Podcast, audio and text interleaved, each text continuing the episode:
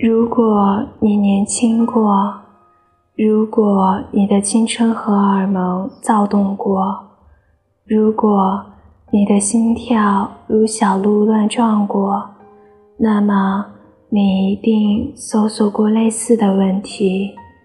你在表白失败的一瞬间是什么感觉？这是我在知乎上看到的一个提问。好奇心害死猫。我翻阅了一遍，有人说心无所避，魂不复存；有人说如释重负，若有所失；有人说。抽筋剥骨，我也不再是我。还有人说心痛到无法呼吸，睁眼到天明。但众多的回答中，只有那么一个让我印象深刻。他说：“Freedom，自由，喜欢一个人，就像走进一座城。”人们总会被那座城的独特给吸引，然后欲罢不能。可往往我们是走不进城中心，又舍不得离开。正因为如此，我们只能偷偷的暗喜，却害怕去告白。于是很多时候，我们就把自己。困在了那座城里，明明厌烦极了，看不见天日，却又狠不下心去离开，最终寸步难行。但往往也有一些勇士存在，他们不顾一切，勇往直前。我一直很好奇，是什么给了他们。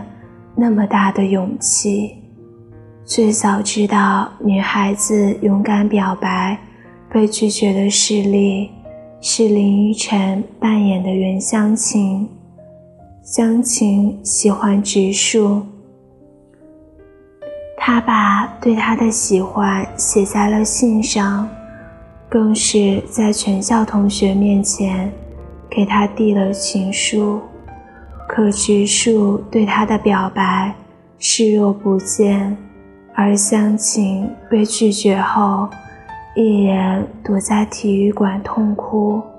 还记得第一次看的时候，觉得湘琴真傻，当着那么多人的面去跟一个大众男神去表白，不是自讨羞辱吗？对于我的看法。一起看剧的姐姐笑我，她说：“小姑娘，你还不懂，湘琴那么勇敢，是因为她对植树的喜欢。喜欢的确是她的软肋，但也是她不顾后果、一往直前的盔甲。那时候我还是不能理解。”直到姐姐出来工作那年，她在文化广场抱着我哭的时候，我才深刻的明白到，他所说的软肋和盔甲是什么。二零一四年的元宵节，姐姐给我打了电话，她说她在文化广场。到的时候，我只看到她一个人。坐在那块高大石碑下，眼神空洞，不知在想什么。他告诉我，他失恋了。我有瞬间的错愕。姐姐心里一直有一个喜欢的男生，是高中同学。高考报考时，她跟着他报了同一所大学。大学四年，姐姐一直远远地跟着那个男生的脚步，她的喜欢藏的其实很深，她由始至终都不知道。毕业了，姐姐跟着他去了同一所公司，再一次的遇见男生，主动找了他，是怀着那种他乡遇故知的心情。两人一来二往熟络了，平常也会约着出去吃饭，但始终是萍水之交。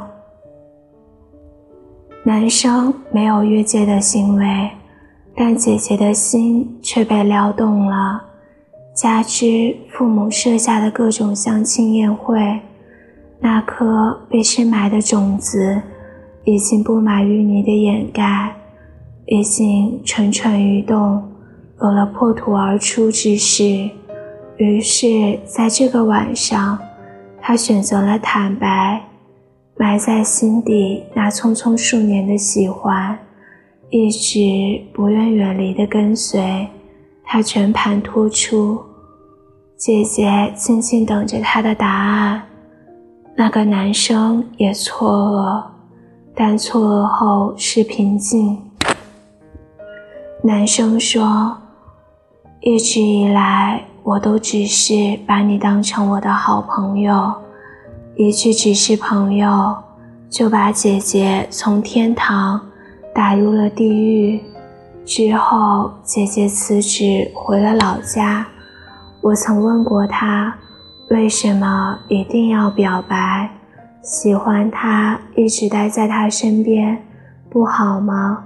最起码还能离他很近。姐姐笑着说。喜欢他的时候，我会畏手畏脚，害怕他看破半分；但也是因为喜欢他，我才不甘心一直默默守候。我不小了，我没有多余的几年再去等待。既然这样，我为什么不勇往直前？以前害怕表白。不过是怕被拒绝后的远离。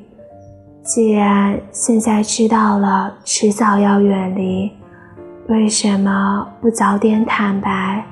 一直拖下去，我累，他也累。